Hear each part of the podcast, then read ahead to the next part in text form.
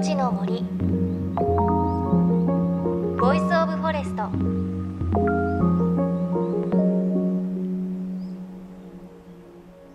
おはようございます。高橋万里恵です。さあ南から徐々に梅雨入りを始めています。今年の梅雨どうやら雨も多めみたいですね。雨ってちょっとこう鬱陶しいものなんですが雨が降った後の森や林の中のしっとりとした感じっていいですよね。ちょっと木が濡れて土の香りを少し強く感じるというかあのこう独特の香りとしっとりとした感じっていうのは森が生き生きとしているような感じがしてすごく心地がいいです。さあ JFN38 曲を結んでお送りします。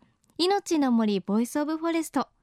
この番組は森の長城プロジェクトをはじめ全国に広がる植林活動や自然保護の取り組みにスポットを当てるプログラムです。各分野の森の賢人たちの声に耳を傾け森と共存する生き方を考えていきます。今週は森ではなく森で育った木が切り出された後たどり着くところのお話です。場所は東京江東区新木場。東京湾に荒川が注ぎ込む河口。運河が入り組む埋め立て地にある町です。でその名の通り木材の問屋さんが密集するこの地区へ伺い東京木材問屋協同組合の方にお話伺ってきました。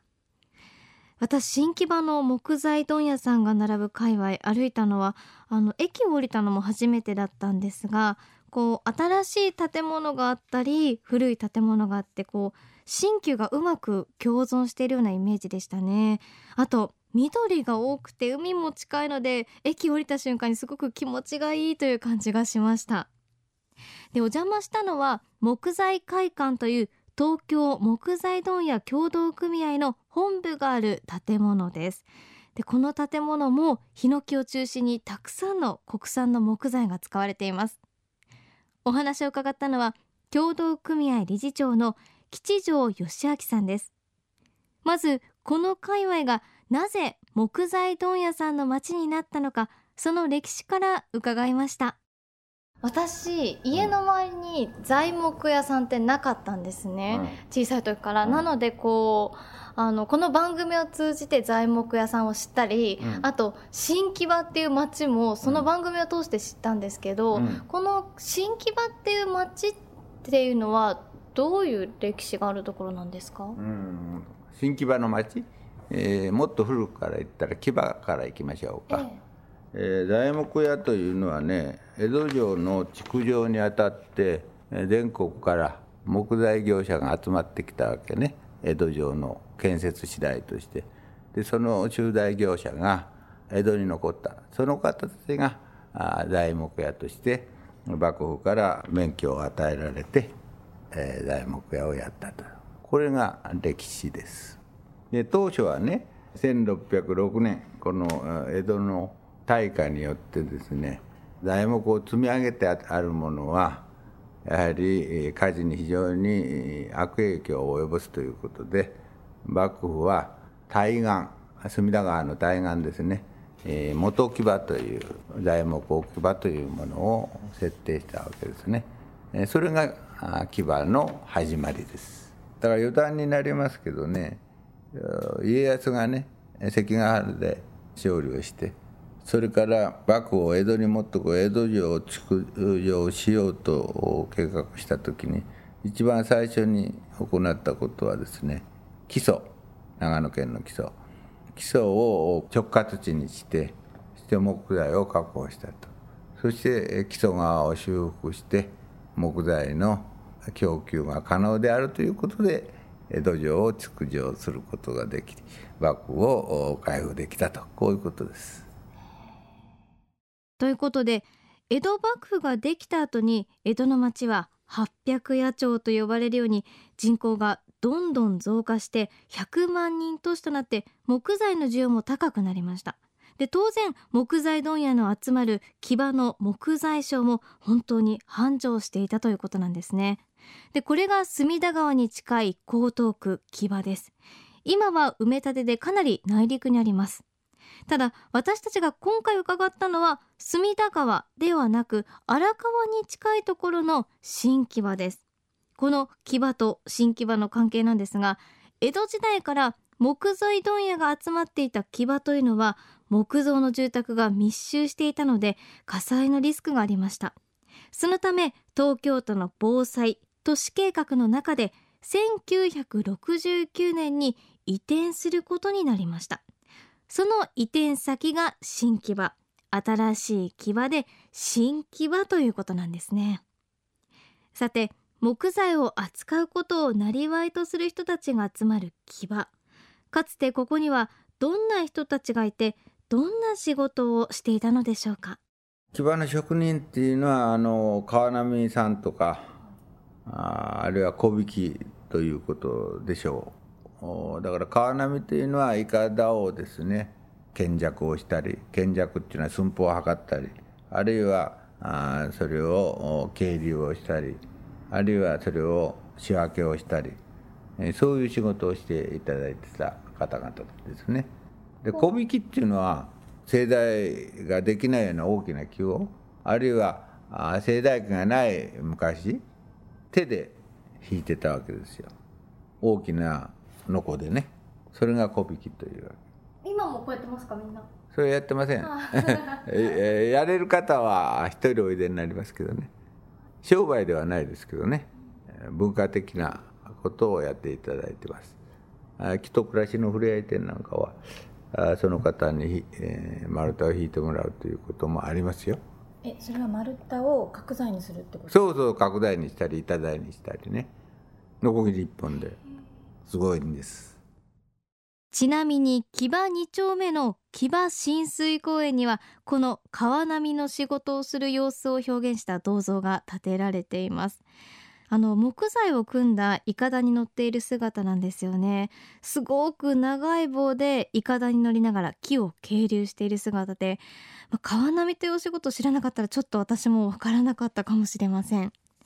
で私たちのイメージとして海に浮かんだ角材に乗ってまるで玉乗りのようにくるくると回しながら水の上を移動するというものがあります。あれって一体何なんでしょうか？教えてもらいました。海の上で丸太でこう足で乗って、うん、こう足踏みしてるっていうのははいはいはい、あれは何ですか？角乗りというのがしてね東京都の無形文化財になってます。それそれ何のためにやるんですか何のためにやるかというと川波がですね、えー、余暇というか遊びだったそういうことで始まったのが原因ですね。なんか移動させるとかじゃないんですね。火をあっちにやるとかじゃないんですね。いや、その技術をまあ使った遊びですね。余暇ですね。休憩時間のまあということだったんでしょうね。当初は。で木場公園の中に角乗りをできるようなプールがありましてですね。それは秋にえー、区民祭りの江東区の区民祭りの時に角乗りは行われます。一般の人もできるんですあのじ園業ですか？はい。そんなことはああそれは無理よ。体験 落ちる。落ちる落ちるそうこっちゃそうなんですね落ちないようじゃ芸にならないじゃないですかなるほどいやあそれは練習は本当にやってるみたいですよ。うん、その文化は継承されてます。昔その川波をやられた方があ骨を折っていただいて本当にあの小学生から教えてますよ。江戸時代から続く木材問屋さんの伝統はこうして今も受け継がれているんですね。ただそんな木材問屋は私たちの生活スタイルの変化とともに需要もどんどん減少していると吉祥さんは話しています。昭和38年にはですねピークの579社だったんです。当組合ではね。それが昭和36年から昭和55年まで、大体550社、その後徐々に減少しましたけれどもね平成4年にはですね500社を切り499になりました。平成4年です。それから平成14年にはですね400社を切って399となったんですね。そして、平成25年の3月現在、えー、342社です。なるほどやっぱりこう数字を聞くと減少しているのが明らかに分かるという感じなんですけれどやっぱりその原因っていうのは、うん、私たちが木材を使う機会が減ったからなんですか？そうです、えー、木材の需要が減ったっていうことですね。やっぱり住宅の木材の使用量というのは変わってきた。すなわち木材が主ではなくなってきたということです。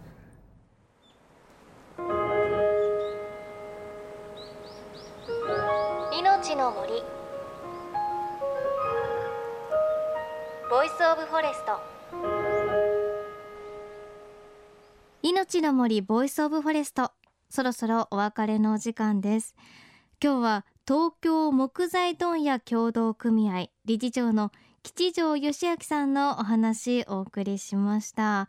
ということで初めて知ったことすごく多かったんですよね。あの江戸城を作ることがきっかけでたくさんの人やたくさんの木が集まってきたということであの吉城さんのお話にもありましたけど基礎のものまでこう東京に集まってきたというのはなんかこう当時の技術こう運ぶ技術ってすごかったんだなって思いましたね。あとお話にもありました。川波だとか小引きという職業があるのも全く知りませんでした。でこの時代は材木屋さんとあと呉服屋さんと両替商、まあ、これは今でいう銀行ですけれどこの3つが花形商売だったということなんですよね。なんかちょっと想像すると江戸時代はこうお金もぐるぐると回っていて賑やかだったんだろうなっていう印象ありますね、まあ、そういった中で生まれた材木屋さんの伝統っていうのはこれからもぜひ受け継がれていってほしいなと感じました。で最後はこう吉条さんおっしゃっていましたけれど新木場の木材問屋材木屋さんの数年々減ってきているというお話でした。これについては来週詳しくお届けしたいと思います。さあ番組ではあなたの身近な森についてメッセージもお待ちしています。メッセージは番組のウェブサイト命の森 Voice of Forest からお寄せください。命の森 Voice of Forest お相手は高橋万里恵でした。命の森の森。 Voice of Forest